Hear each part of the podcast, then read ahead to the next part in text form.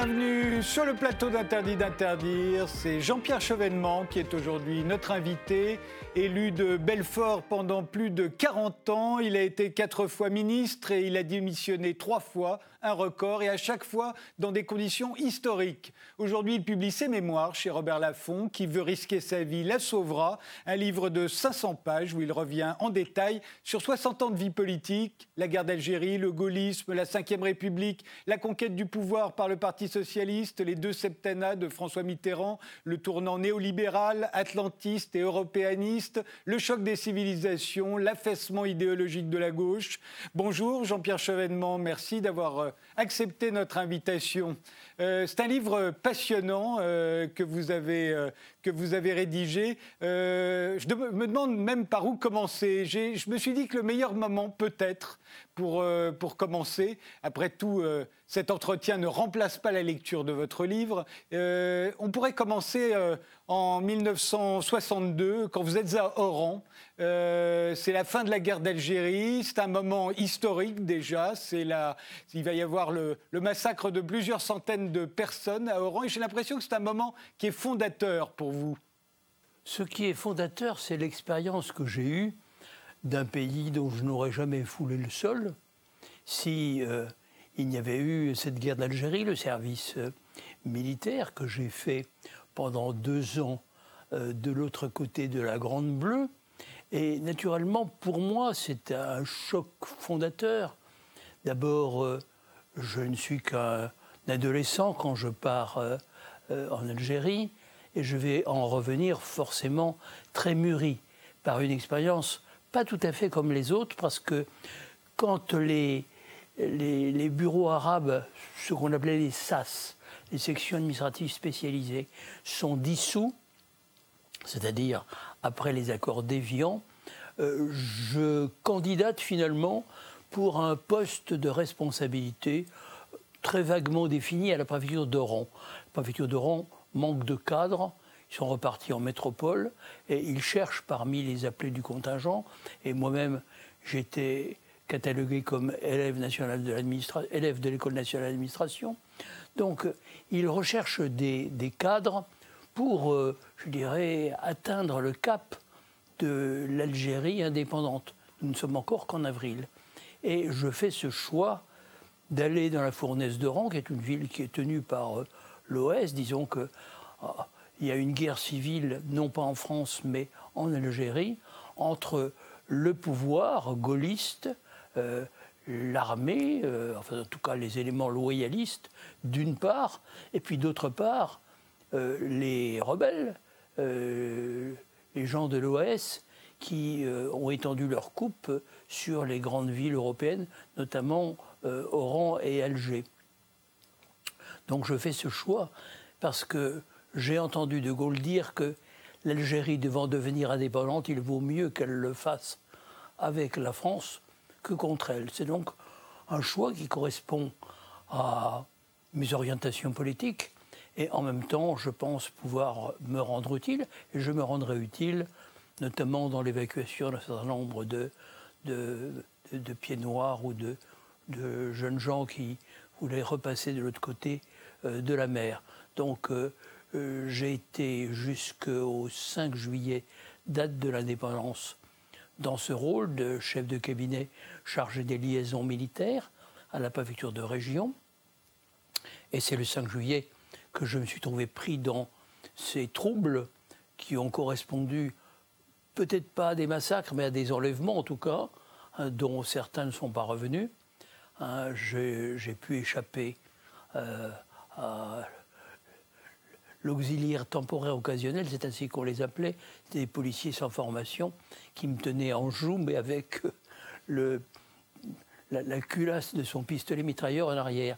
Donc euh, j'ai réussi à échapper à un sort funeste et je suis allé quelques jours plus tard accompagner le consul général de France à Oran, euh, essayer de récupérer à Tlemcen, euh, où était arrivé Ben Bella et l'armée du Maroc, celle de Boumedienne. J'ai essayé de récupérer les survivants. Nous n'avons récupéré qu'une vingtaine et ça fait partie des épisodes de cette guerre pas tout à fait comme les autres, puisque j'ai vu les deux versants. La guerre d'Algérie proprement dite, comme officier SAS, et puis ensuite la phase du passage de l'Algérie française à l'Algérie algérienne, où j'ai fait un choix politique qui m'engageait, qui a été mon premier engagement, risqué, il comportait des risques, et j'ai vu la mort de près à plusieurs reprises, mais je le faisais parce que c'était mon devoir. Euh, je, faisais mon service militaire, après tout. J'obéissais au gouvernement. Vous avez assisté à Oran au naufrage de, l'empire colonial français. Euh, quand vous revenez, euh, on pourrait s'attendre à ce que vous deveniez gaulliste. Euh, la, gaullisme, à l'époque, c'est la France contre les empires, euh, c'est l'Europe européenne. ça devrait vous, parler, à vous, Jean-Pierre Chevènement, le gaullisme de cette époque.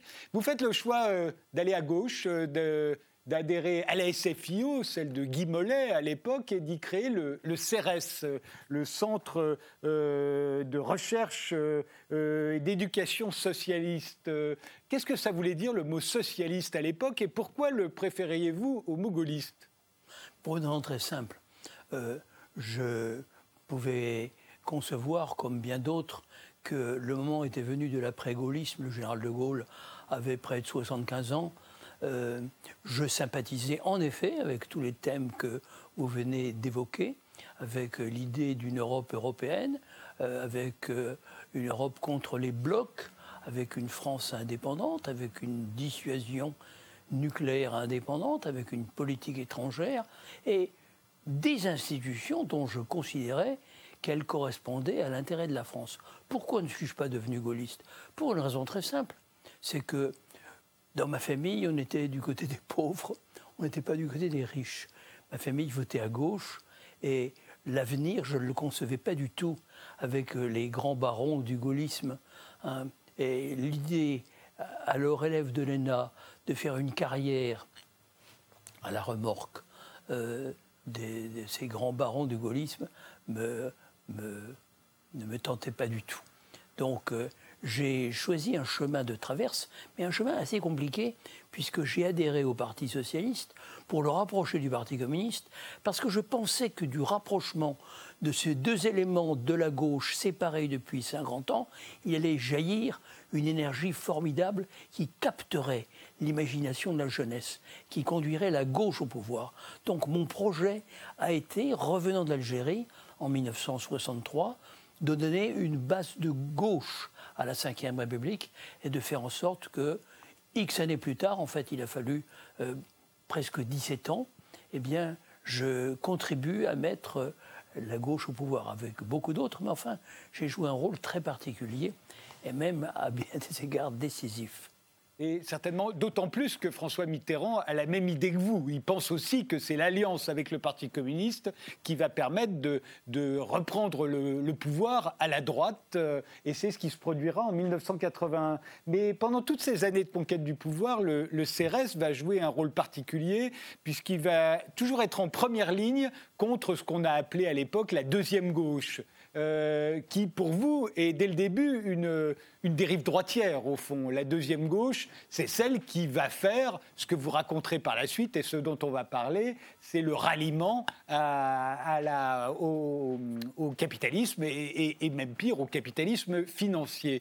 Euh, vous êtes véritablement en première ligne toute cette époque-là. Ben, je suis en première ligne parce que on peut dire que à Épinay, j'ai fait pencher la balance du côté de François Mitterrand. Et j'ai mis un terme aux 25 euh, ans de pouvoir molétiste qui s'était exercé sur le Parti socialiste et sur la République française depuis la fin de la Deuxième Guerre mondiale. Donc ce choix-là, je l'ai fait avec mes camarades qui ont été, je dirais, très unis pour conduire cette euh, manœuvre ô combien problématique, puisque nous avons d'abord voté avec Mollet euh, pour euh, instaurer la, règle de la proportionnelle qui nous donnait la maîtrise du Parti socialiste, tant du moins que ces alliances seraient reconduites.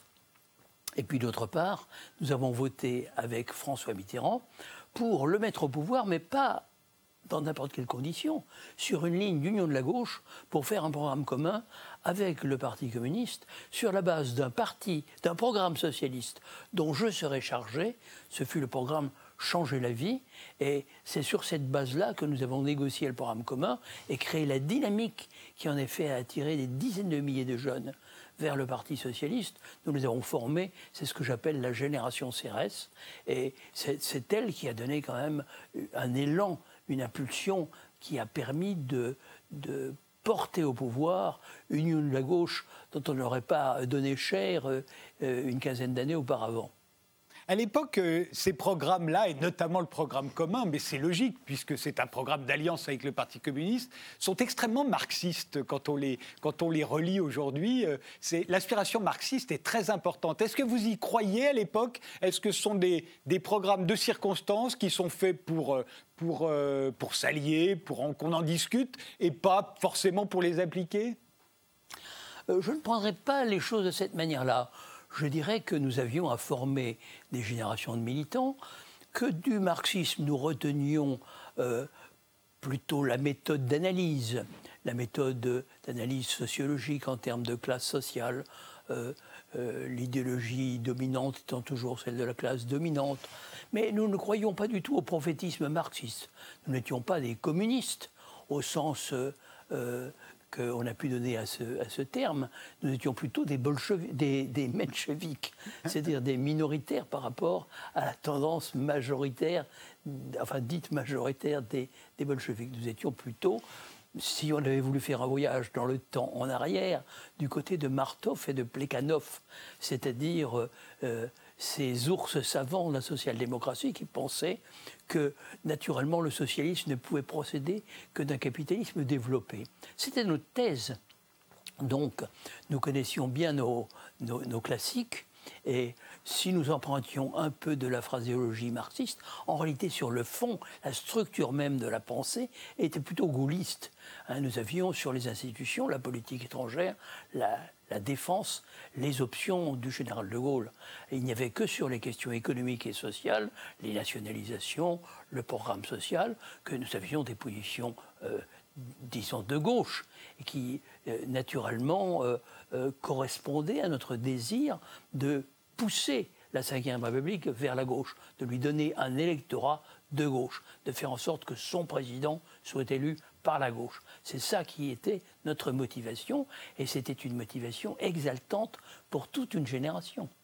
Vous êtes euh, devenu euh, en mai 80 ministre de la Recherche et de l'Industrie. Euh, la gauche est enfin au pouvoir. François Mitterrand est président de la République. C'est Pierre Mauroy qui est Premier ministre. Il y a en 1983 ce qu'on a appelé le tournant ou le retournement ou la trahison. Ça dépend de quel point de vue on se place.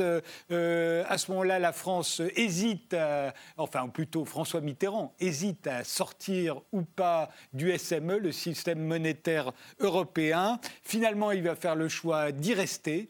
Et vous allez démissionner. C'est votre première démission euh, spectaculaire. Euh, il y en aura d'autres, on va y, revenir. Celle-là, elle est déjà celle-ci est historique parce que ce qui se joue à ce moment-là, à vos yeux, en tout cas Jean-Pierre Chevènement, c'est ni plus ni moins ce qui va se passer par la suite. Pour vous, c'est la première victoire de la, du ce qu'on a appelé ensuite le néolibéralisme. Euh, vous avez tout à fait raison. Et vous avez évoqué tout à l'heure la deuxième gauche que j'ai combattue quand nous étions dans l'opposition, mais qui préparait euh, cette adhésion à ce qu'on a appelé le social-libéralisme et, en fait au néolibéralisme dominant à l'époque en Occident, en tout cas dans le monde anglo-saxon. Comment se fait-il que l'Union de la gauche, parvenue au pouvoir par la voie des urnes, avec un programme très avancé, deux ans après se retrouve sur les rails du néolibéralisme. Il faut avoir lu mon livre, je le crois, qui est fertile en révélations de toutes sortes, pour comprendre le mécanisme. C'est que euh, François Mitterrand hésite au, départ, parce que euh, certains de ses conseillers, je pense à Jean Ribot, le poussent à sortir du système monétaire européen pour donner à l'économie française une plus grande compétitivité. Mais il y a un barrage très fort de la part de Delors et de Mauroy. Mauroy est le Premier ministre, Delors est le ministre de l'économie et des finances. Et finalement, Mitterrand ne trouvera pas les hommes pour faire cette politique. Bérégovoy, à un moment pressenti, sera écarté. Et François Mitterrand va mettre le doigt dans cet engrenage qui fait que l'année suivante, Jacques Delors, à l'instigation d'Helmut Kohl, devient président de la Commission européenne, avec comme mandat de faire le marché unique, c'est-à-dire de déréguler l'économie européenne et même mondiale. C'est ce qu'on a appelé euh, le marché unique. Euh, euh, toutes les barrières au mouvement, non seulement de, biens et de services, mais de capitaux et de personnes vont être supprimés. C'est une grande dérégulation. Près de 300 directives qui vont être prises par la Commission européenne, très souvent dans l'opacité la plus totale, à l'insu des, députés euh, français qui euh, entérinent à l'Assemblée nationale les transpositions de directives européennes. Donc on passe d'une ligne de gauche à son contraire, alors vous appelez ça mensonge Moi je dirais changement de paradigme, pour employer l'expression d'Hubert Védrine. Changement de paradigme. Jusque-là, François Mitterrand travaillait à l'union de la gauche et la transformation de la société française, dans le sens des valeurs de justice sociale qui étaient celles de la gauche. Ensuite, il travaille à la confection d'une Europe libérale, une Europe qui va décréter la libération des mondes capitaux, y compris vis-à-vis des pays tiers, c'est-à-dire vis-à-vis du monde entier. Et comme l'Europe est à l'époque elle est toujours d'ailleurs la principale puissance commerciale mondiale, cela voulait dire euh, l'avènement d'un capitalisme financier mondialisé, les délocalisations industrielles, la fin, enfin sinon la fin, du moins le rétrécissement euh, de l'industrie française, qui a perdu euh, près de 3 millions de ses salariés. Donc tout ça s'enclenche de 1983 à 1985, date de la signature du traité de Luxembourg, qu'on appelle aussi acte unique, marché unique si vous voulez. Et euh, cette bascule passe inaperçue d'un grand nombre de gens parce qu'elle est très bien dissimulée. Et après une cohabitation de deux ans, de 86 à 88, François Mitterrand se fera réélire pour un deuxième septennat, mais cette fois-ci sur un programme qui dit très clairement ni nationalisation, ni privatisation. Hein. c'est l'Europe qui est notre horizon, et c'est à ce moment-là que, effectivement, on plante le drapeau bleu avec ses étoiles d'or, qui est le drapeau européen, à côté du drapeau français, comme si désormais euh, l'avenir n'était plus à la France, mais à l'Europe. Et alors, votre livre est passionnant sous cet angle parce qu'il raconte toute cette aventure, euh, étape après étape. Il va y avoir évidemment la monnaie unique euh, qui était très importante. Il y a la réunification allemande. Personne ne l'avait prévu, mais elle arrive là et elle va donner en fait une Europe allemande. Euh, et ensuite, quand on a, quand on a fini tout ce chapitre, on se dit, mais au fond, à qui la faute? Euh, Si tant est qu'on s'en plaigne, et vous vous en plaignez. Euh, à qui la faute? J'ai l'impression que pour vous, la faute, c'est François Mitterrand, c'est Helmut Kohl et c'est Jacques Delors. Il n'y a pas Margaret Thatcher, au fond. Je, je ne raisonne pas en termes de faute. Je regarde le rôle qu'ont joué les hommes. Il est clair que Delors a joué un rôle qui est manifestement sous-estimé, car comme président de la Commission européenne, s'appuyant sur Lord Cockfield, qui était le commissaire britannique, ami intime de Margaret Thatcher, à qui il a confié le livre blanc sur le marché unique, il a vraiment dessiné les contours de la société néolibérale vers laquelle nous allions. François Mitterrand était flatté que Kohl lui propose Jacques Delors comme président de la Commission européenne. Est-ce qu'il a mesuré tout de suite euh, la direction dans laquelle il s'engageait, je n'en suis pas sûr. Mais il y a une chose dont je suis certain, c'est que à partir de ce moment-là, il est engagé tout entier dans un combat pour l'Europe, fut-elle libérale, ça ne compte pas pour lui. Il sculpte euh, son, personnage de grand Européen. Euh, il est entièrement à, cette affaire. Il a complètement oublié le programme socialiste, le programme commun. Tout ça, ce sont de vieilles lunes ce qui compte pour euh, François Mitterrand, c'est de construire une Europe alors dont il se plaît à penser qu'elle sera un jour indépendante, mais en réalité, c'est une Europe atlantiste. C'est une Europe qui reste dans le cadre de l'OTAN, qui définit sa défense dans le cadre de l'OTAN. Et c'est la raison pour laquelle moi j'affirme mon désaccord dès ce moment-là. Je n'ai pas attendu aujourd'hui pour vous dire ce que je dis. Je l'ai toujours dit, je n'ai jamais menti. J'ai toujours dit, écoutez, vous nous embarquez dans une direction qui était l'exact opposé de celle pour laquelle nous avons milité pendant plus de 15 ans. Donc, euh, je rends justice à Delors, qui a joué le rôle qu'il a joué. Je rends aussi justice aux stratèges et aux tacticiens qui étaient François Mitterrand, même si c'est pour aller dans une toute autre direction de celle qui était publiquement affichée. Quant à Helmut Kohl, il était lové dans ce système euh, que je peux qualifier d'ordo-libéral ou de néolibéral. Enfin, il y a plusieurs lectures possibles. Enfin, c'était le système libéral. Et il a attendu euh, l'effritement de l'Union soviétique. Il a attendu que euh, Gorbatchev, en visite euh, à, Bonn en juin 1989, lui paraisse disposé à rendre à l'Allemagne son unité. Et c'est ce qui s'est passé durant le courant de l'été, puisqu'à ce moment-là, on voit qu'à travers la Hongrie et l'Autriche, le flot des réfugiés est-allemands peut gagner l'Allemagne de l'Ouest, le mur va s'effondrer, Gorbatchev va congédier Honecker, la RDA va s'effondrer, toute la politique allemande de l'URSS, évidemment, s'effondre avec euh, cet épisode, et euh, on va vers quelque chose qui est beaucoup plus grave, qui est l'implosion de l'Union soviétique elle-même, la, fin du pacte de Varsovie hein, et euh, une géopolitique euh, européenne totalement différente, dont il n'est pas faux de dire qu'elle est dominée par l'Allemagne. C'est vrai que l'Europe, avant la chute du mur de Berlin, était politiquement dominée par la France, pour différentes raisons son siège au Conseil de sécurité, la dissuasion nucléaire, puis le fait que l'Allemagne était un pays divisé. Mais après la réunification de l'Allemagne, l'Allemagne occupe une position centrale. Économiquement, c'est le pays le plus puissant qui dégage un excédent annuel de 250 milliards d'euros. Donc, euh, nous sommes passés d'une Europe euh, franco-centrée à une Europe euh, euh, germano-centré. C'est peut-être un peu plus compliqué que ça, parce que la France continue à disposer d'un certain nombre d'atouts, notamment militaires et diplomatiques.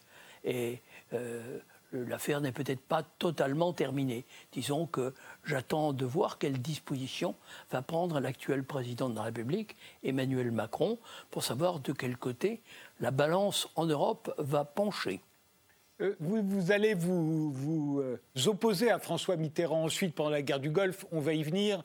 Euh, au fond, vous êtes opposé à lui sur ce libéralisme que vous lui reprochez, sur cet atlantisme sur lequel on va revenir. Et pourtant, j'ai l'impression que vous ne lui en avez jamais voulu personnellement. vous décrivez de façon très émouvante la dernière fois que vous avez vu François Mitterrand, alors qu'il allait mourir, c'était rue Frédéric Leplay, dans son bureau, après son départ de l'Élysée. Euh, on sent que vous ne lui en avez jamais voulu à François Mitterrand. Vous savez, j'ai quand même fait quelque chose avec François Mitterrand, c'est que j'ai mis la gauche française au pouvoir.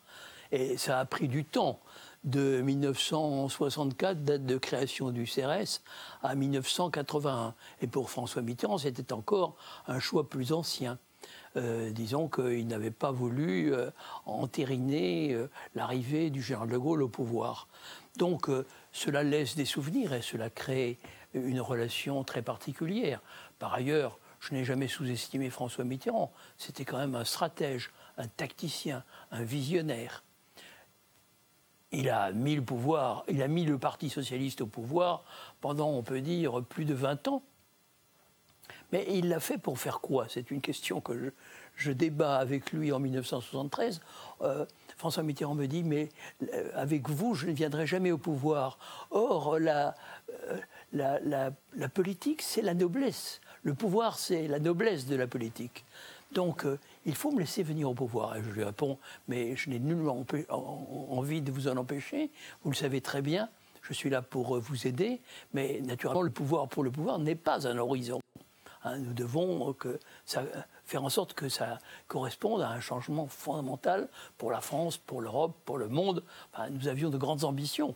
Hein, nous voulions mettre un terme à 50 ans de division de la gauche et faire que la réunion de la gauche corresponde à une sorte de bond en avant de la société française et puis dans les équilibres de l'Europe et du monde, que cela change un peu la face des choses. Donc nous étions des jeunes gens très ambitieux, mais avec François Mitterrand, naturellement, nous nous sommes heurtés à une ambition plus forte que la nôtre. Lui, il voulait certainement non seulement être réélu, mais il voulait marquer l'histoire de son sceau et faire l'Europe. Donc, si on veut juger François Mitterrand, la question à laquelle il faut répondre, c'est que vaut l'Europe qu'il nous a faite? Hein, Nous a-t-il laissé le mode d'emploi? Est-ce qu'il nous a vraiment laissé une Europe indépendante, une Europe européenne, que moi j'accepterais? Ou bien est-ce qu'il nous a laissé une Europe qui, en définitive, euh, est une Europe euh, sans orientation stratégique et à la remorque des États-Unis d'Amérique. C'est ce que je continue à croire. Je le regrette. Mais je n'ai aucune animosité à l'égard de François Mitterrand parce que je reconnais ses immenses qualités, parce que j'ai fait des choses avec lui, et puis parce que j'ai eu des désaccords avec lui. Mais ces désaccords ont été ouverts. Je crois pouvoir dire qu'il ne m'en a jamais voulu, puisqu'il m'a invité plusieurs fois dans les deux dernières années de sa vie à venir le voir, dont l'une que vous évoquez quelques semaines avant sa mort, et qui était en effet, euh, qui, reste pour moi un souvenir très émouvant. Et il vous redemandera d'être son ministre, mais on en parle juste après une pause.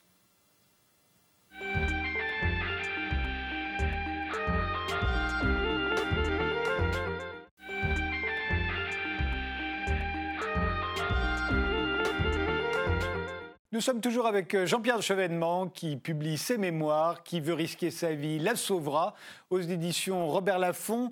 Euh, vous avez démissionné, on l'a dit, en 1983, Jean-Pierre Chevènement. Vous revenez euh, comme ministre en 1984. Cette fois, vous êtes ministre de l'Éducation nationale. C'est votre seul poste ministériel dont vous ne démissionnerez pas d'ailleurs. Vous allez rester jusqu'au bout. et vous arrivez dans ce poste avec une religion, c'est celle de la laïcité.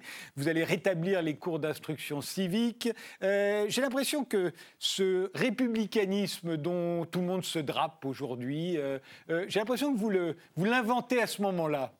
Oui, c'est vrai. Après la rupture de mars 1983, la seule raison que je pouvais avoir de revenir au gouvernement, c'était de relever l'école publique, qui, il faut le dire, était par terre après le naufrage du projet Savary, un million et demi de personnes dans les rues, euh, euh, la fin du gouvernement Monroy, il fallait rebâtir l'édifice.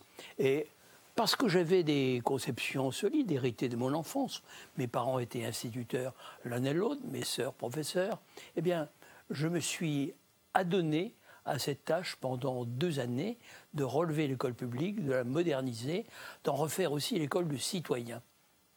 Et je pense que euh, on a vu qu'il y avait une autre conception de l'école que celle que nous vendaient euh, les, je dirais, les héritiers de mai 68, hein, les pédagogistes euh, qui laissaient aux enfants le soin de construire eux-mêmes leur savoir. Je pense qu'on est revenu à une école plus directive, à une école fondée sur les valeurs de la transmission, fondée sur l'idée que il ne s'agit pas seulement d'acquérir des connaissances, il s'agit aussi de penser par soi-même, de penser en citoyen pour contribuer à la définition du meilleur intérêt public, du meilleur intérêt général.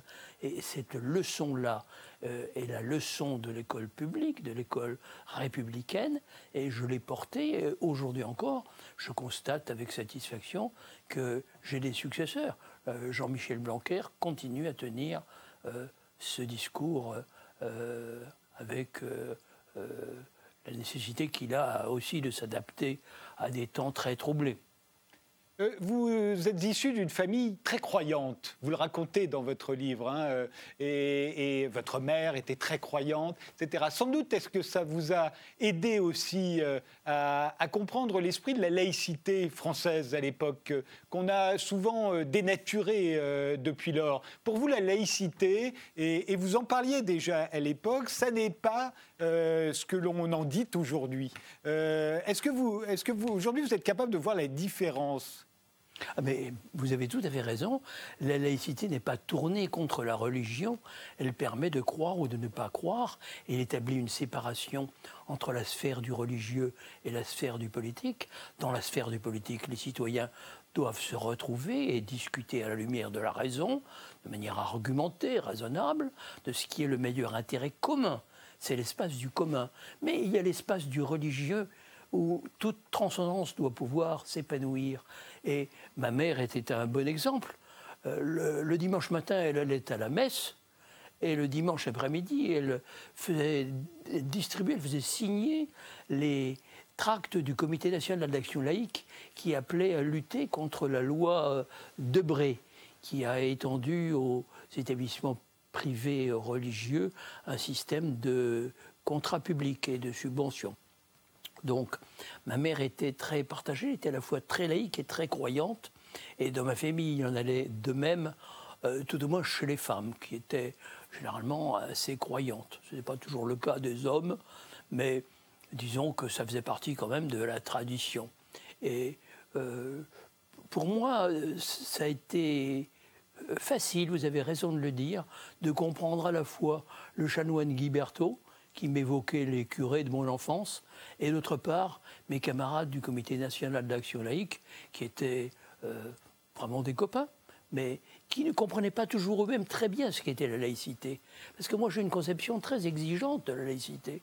Hein. Je pense qu'elle est parfaitement conciliable avec la foi religieuse, avec plusieurs foi religieuses mais établit une séparation. Elle oblige à être discret dans l'expression de ses choix religieux. Je ne sais pas si je me suis fait bien fait, bien fait comprendre, mais pour moi, euh, le ministère de l'Éducation nationale a été une source de grande joie, puisqu'il m'a permis de redresser euh, l'école publique, qui était quand même mon enfance, euh, mon milieu d'origine. Donc, ce choix-là est le choix du ministère de la Défense que m'a offert François Mitterrand par la suite, comblait mes aspirations, car j'ai toujours été pour euh, l'indépendance nationale, pour la dissuasion nucléaire. Et je pensais pouvoir faire du bon travail aussi au ministère de, la Défense.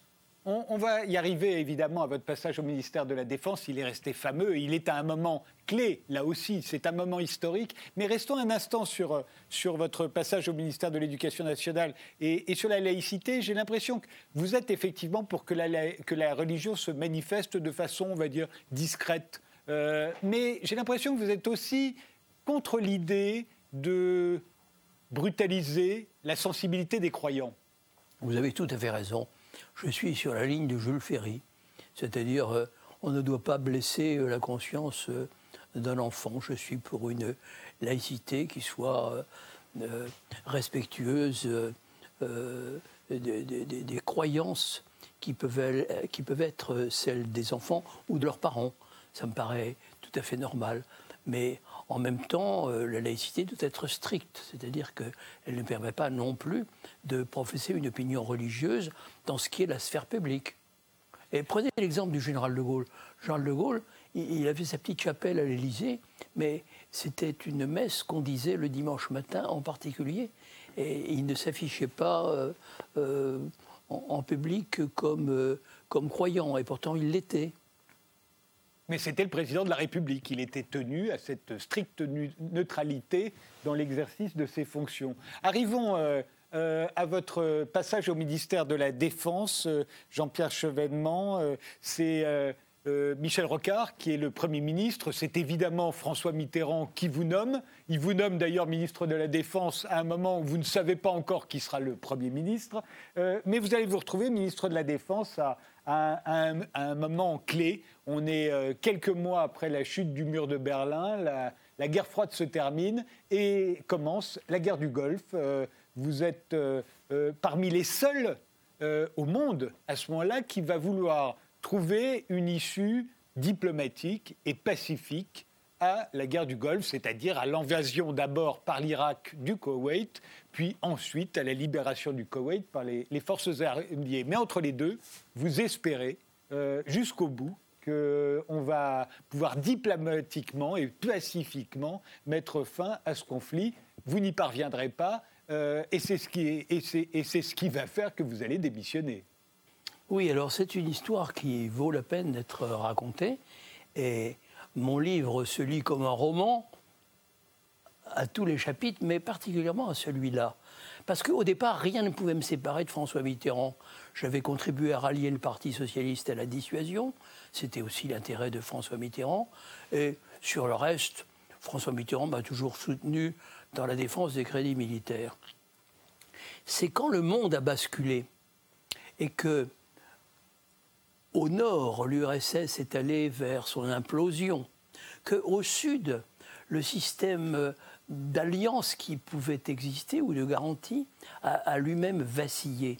Par exemple, l'Irak était garanti par l'URSS. Sa sécurité était garantie par l'URSS. Et je voyais bien monter euh, l'extrémisme islamiste. Je dis bien islamiste. Hein. je ne dis pas islamique.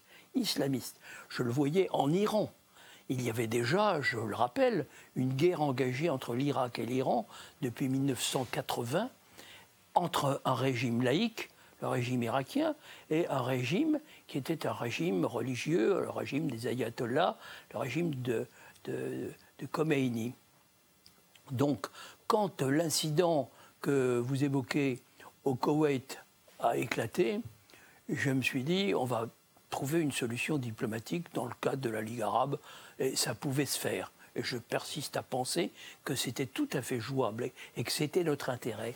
Parce que en choisissant de frapper l'Irak euh, et de, briser les chines de l'Irak, qui était un État laïque, hein, à ce moment-là, on ouvrait toutes grandes les voies à, à l'extrémisme religieux, au fanatisme, à ce qu'on a appelé ensuite le djihadisme de Al-Qaïda et de Daesh. Al-Qaïda est sorti de cet épisode. C'est parce que euh, l'Arabie saoudite a eu recours à l'armée américaine que Oussama Ben Laden a jeté Al-Qaïda contre les États-Unis.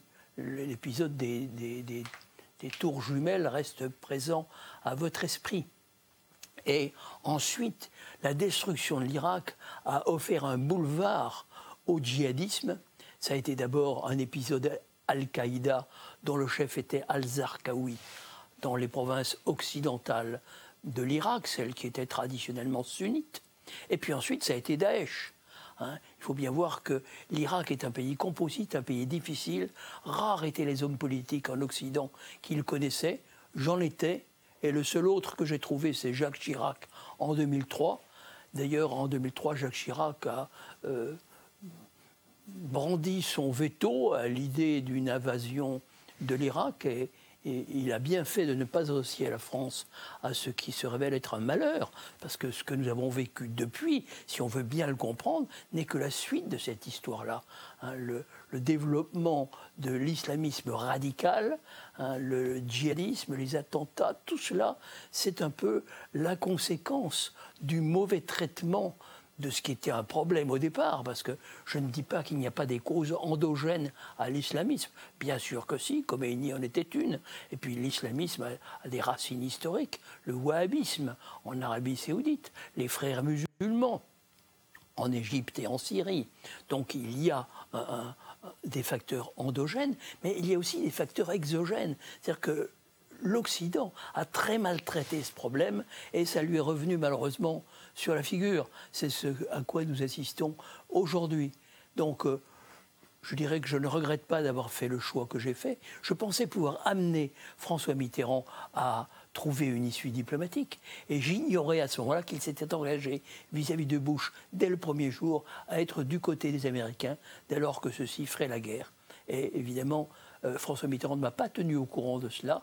Et c'est la raison pour laquelle, euh, au début du mois de décembre, je lui ai remis en main propre ma lettre de démission. Il m'a demandé de sursoir. Je lui ai accordé un sursis pour des raisons qui tenaient aux relations personnelles que j'avais avec lui.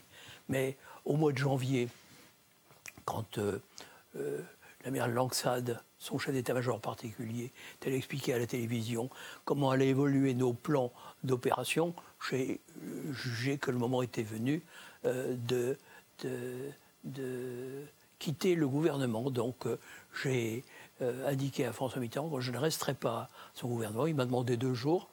je vais donner deux jours, le mercredi suivant, c'était un lundi, le mercredi suivant, au petit matin, j'ai introduit celui que François Mitterrand m'a désigné comme successeur. Et j'ai quitté le gouvernement, mais je dois dire, cette fois-ci, j'avais le sentiment de la colère et euh, de la tromperie, parce que je me doutais bien que François Mitterrand n'était pas arrivé à cette participation de la France à la guerre sans s'y être résolu dès le départ en étroite connivence avec euh, l'administration euh, américaine et avec Mme Thatcher, qui a joué un rôle très important dans cette affaire. Mais laissons ça aux historiens. Mon témoignage euh, vaut de l'or, mais on l'appréciera plus tard. Euh, moi, je l'ai apprécié euh, tout de suite, Jean-Pierre Chevènement, parce qu'il y avait quelque chose qui, manquait dans ma compréhension de, ces événements que j'ai vécu à l'époque. J'étais jeune comme, téléspectateur, puisque c'est une guerre qu'on a vécue à la télévision. mais je me souviens très bien que Saddam Hussein, au mépris des règles du droit international, envahit le Koweït. Il se met donc en faute. On sait pourquoi. tout ça a été déjà dit. Mais il y a un moment où, effectivement, on a l'impression que François Mitterrand lui ouvre une porte. C'est lors de son discours à l'Assemblée générale des Nations Unies, si je me souviens bien, et on a l'impression que François Mitterrand, à ce moment-là, ouvre une possibilité à Saddam Hussein de reculer, ou en tout cas d'accepter des négociations, ou qu'on puisse euh, éventuellement euh, qui puisse, pourquoi pas, se retirer. Et, comme il ne le fait pas, Saddam Hussein, à ce moment-là, euh, on se dit, moi, téléspectateur, je me dis, il est vraiment idiot. Il cherche vraiment et il va se faire pulvériser parce que, évidemment, la légende de la quatrième armée du monde qu'on projetait sur l'armée irakienne, tout le monde savait que c'était de la propagande, évidemment. Que ça n'avait jamais été la quatrième armée du monde et qu'elle a été, elle allait être pulvérisée. Or, vous racontez dans votre livre qu'en fait, Saddam Hussein a fait des ouvertures à ce moment-là et que personne n'a voulu l'écouter. Vous avez tout à fait raison, parce que moi j'ai réagi comme vous. Euh, le, 15, ça devait être vers le 15 août ou le 15 septembre, je ne sais plus, au milieu de l'été, François Mitterrand a fait ce discours à l'Assemblée des Nations Unies que l'Irak fasse un geste et tout peut s'aplanir. Donc je me suis dit, voilà, j'ai eu raison de résister. Hein, on est arrivé à la solution pacifique que je souhaitais et qui est tellement préservatrice de l'avenir, et de l'avenir commun des peuples occidentaux et du monde arabe, du monde musulman. Donc euh, j'étais heureux, je m'attendais à ce qu'il y ait des initiatives qui soient prises. Il n'y en a eu aucune. La diplomatie française n'a pas bougé et il ne s'est rien passé. Il y a eu un voyage euh, euh, à, à, Bagdad du président de la commission des affaires étrangères, mais il n'y avait pas de message. Euh, au fond, ça n'a donné absolument rien. Et euh, Saddam Hussein a fait connaître par euh, l'intermédiaire de Primakov, qui était un des conseillers de Gorbatchev, à Gorbatchev, puis à François Mitterrand, qu'il offrait une solution qui était l'évacuation du Koweït pour que les soldats irakiens soient remplacés par des soldats arabes, égyptiens, marocains, syriens, peu importe, mais des soldats arabes, de façon à ce qu'on lui sauve la face, au moins de ce point de vue-là. Mais les Américains n'entendaient pas du tout lui sauver la face. Ils voulaient l'écraser parce que les Américains, ils voulaient prendre une position maîtresse au Moyen-Orient. ils pensaient que l'Irak était le pays qu'ils pourraient le plus facilement dominer parce que c'était le plus moderne.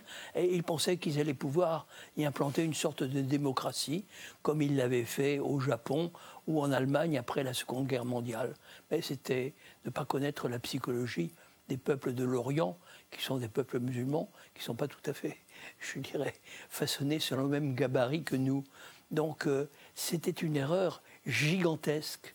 Et je l'ai expliqué à Cheney, qui était mon collègue, ministre de la Défense des États-Unis.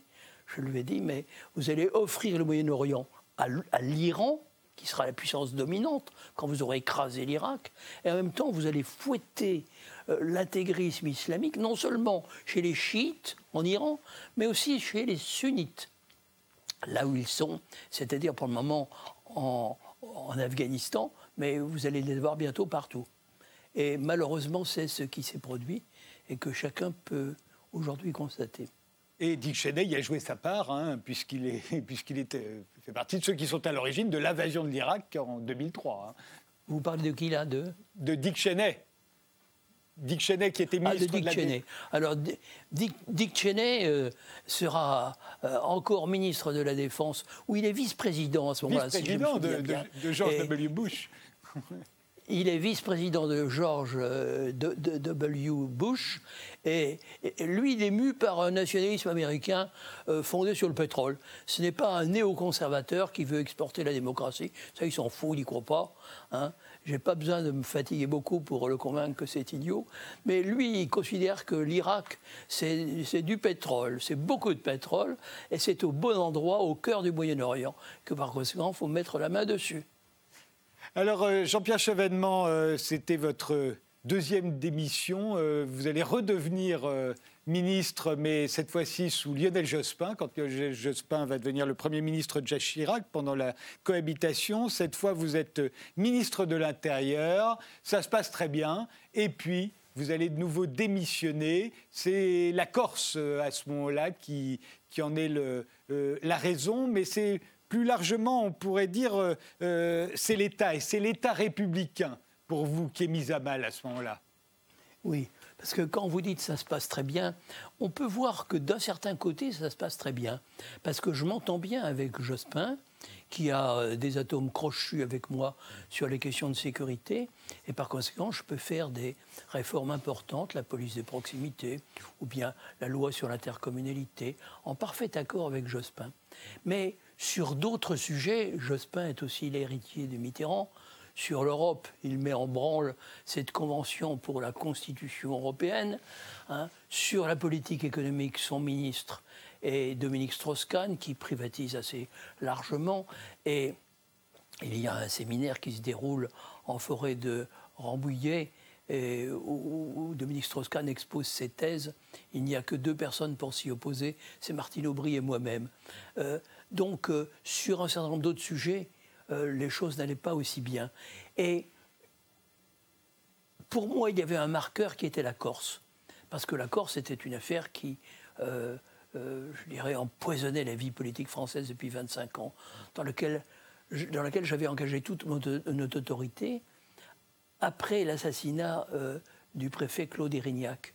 Et il y a eu un retournement de politique lié à d'autres considérations de politique intérieure et probablement électorale, mais je n'ai pas les éléments qui me permettent de l'affirmer avec évidence, donc je ne dis que ce que j'ai vu, que ce que je peux absolument certifier.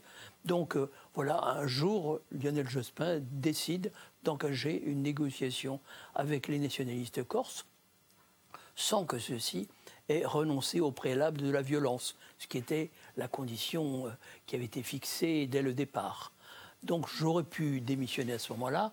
J'ai préféré attendre quelques mois pour contenir les choses. J'espérais encore empêcher la dévolution à l'Assemblée de Corse de compétences euh, que seul le législatif peut exercer. C'était la ligne rouge que j'avais fixée à Lionel Jospin. Le gouvernement me soutenait, les ministres réunis avaient dit bah, évidemment, cheminement raison, on ne peut pas déléguer le pouvoir législatif à une assemblée territoriale. Hein. Donc, euh, Jospin a paru prendre acte sportivement de cette affaire, mais 15 jours après, je me trouvais euh, en Norvège à ce moment-là. J'ai appris qu'il revenait sur cet arbitrage et qu'il remettait en quelque sorte sur euh, le plateau euh, l'idée d'une dévolution du pouvoir législatif à l'Assemblée de Corse. Donc, j'ai fait connaître à Lionel Jospin que dans ces conditions, je ne resterai pas au gouvernement parce que je ne me voyais pas défendre un devant le Parlement le contraire de la politique que j'avais soutenue. Et par conséquent, j'ai quitté le gouvernement euh, euh, à la fin de l'été 2000. Euh, vous allez vous présenter aux élections présidentielles en 2002. vous expliquez pourquoi. c'est contre le vide politique qu'incarne à ce moment-là et le président de la République sortant, Jacques Chirac, et son Premier ministre sortant, Lionel Jospin. Tous les deux incarnent au fond un vide politique. Euh, vous allez vous dresser euh, contre eux, à la fois comme euh, l'homme de la nation, comme ni de droite ni de gauche, ça va faire un flop électoralement, hein. vous allez faire un peu plus de 5% des voix, mais néanmoins, ce vide politique, à ce moment-là, il va se maintenir par la suite. Absolument. Alors, vie politique, entendons-nous bien. Si on veut bien comprendre la vie politique française, il faut voir que de fil en aiguille, les décennies passant, la droite et la gauche ont été arrivées à faire la même politique, ayant signé et soutenu les mêmes textes européens, l'acte unique, la monnaie unique, finalement, plus grand-chose ne les séparait. Et par conséquent, c'est ce vide politique que traduisait le dégagisme montant. Ce dégagisme, on avait pu l'observer déjà en 1993, quand le Parti socialiste avait été chassé du pouvoir avec à peine une cinquantaine de, députés. On a pu le voir quelques années plus tard avec la dissolution ratée de Jacques Chirac en 1997. Donc il y avait une grande insatisfaction populaire. Il fallait trouver une autre voie, un autre chemin. C'est cette alternative que je voulais ouvrir. Et, euh, bon, le sort des urnes ne m'a pas été favorable, mais néanmoins, la suite a bien montré que j'avais raison, parce que euh, ce dégagisme a continué à souffler très fort. C'est de justesse que, Lionel, que François Hollande a réussi à se faire élire président de la République en 2012, et sur un gros mensonge. Hein, le, discours du Bourget, l'idée qu'il allait renégocier le traité budgétaire européen, tout ça ne s'est pas fait. Et en 2017, eh bien, on a vu le système turbuler à nouveau. Et finalement, on a vu euh, élire euh, un président de la République, Emmanuel Macron, qui pouvait se dire euh, à la fois de droite et de gauche, ou en tout cas ni de l'une ni de l'autre, pas tout à fait comme moi, au-dessus de la droite et de la gauche, parce que je soutenais qu'il y avait la République, mais une terminologie néanmoins très proche. Donc c'est cette question qui aujourd'hui est posée. Est-ce que Emmanuel Macron va trouver l'alternative en 2022 que je n'ai pas trouvée en 2002, 20 ans auparavant? Vous l'avez d'ailleurs soutenu hein, au, deuxième tour de cette élection présidentielle, Emmanuel Macron. Euh, euh, au deuxième tour, parce que je ne l'ai pas soutenu au premier tour. Ouais. Mais, mais vous l'avez soutenu. Au deuxième tour, je l'ai soutenu, oui. Et, euh, et encore aujourd'hui, le, le, projet que vous soutenez, au fond, c'est quelque part, il y a, y, a y a la citoyenneté et il y a le social. Ça reste pour vous les deux mots d'ordre pour l'avenir. Tout à fait. Et euh, je pense que euh, Emmanuel Macron ne peut euh, remonter la pente du dégagisme qui continue à souffler que s'il s'appuie sur le civisme des Français. Et on a bien besoin de civisme actuellement, parce que la France est affrontée aux attentats terroristes, au Covid, à une dépression économique dont il n'y a pas d'exemple depuis très longtemps. Donc Emmanuel Macron, il a besoin du civisme. Et il a besoin aussi d'offrir un avenir de progrès, euh, un État social, comme on, le dit. C'est tout à fait nécessaire. Et il ne peut le faire que s'il rebat les cartes de l'Europe. Parce qu'en définitive, cette Europe libérale ne peut nous apporter rien de bon. Il faut une autre Europe, une Europe que j'ai définie comme étant une Europe européenne, une Europe allant de l'Atlantique à la Russie, une Europe des nations fondée sur la convergence de ces nations euh, vers un dessin d'autonomie stratégique.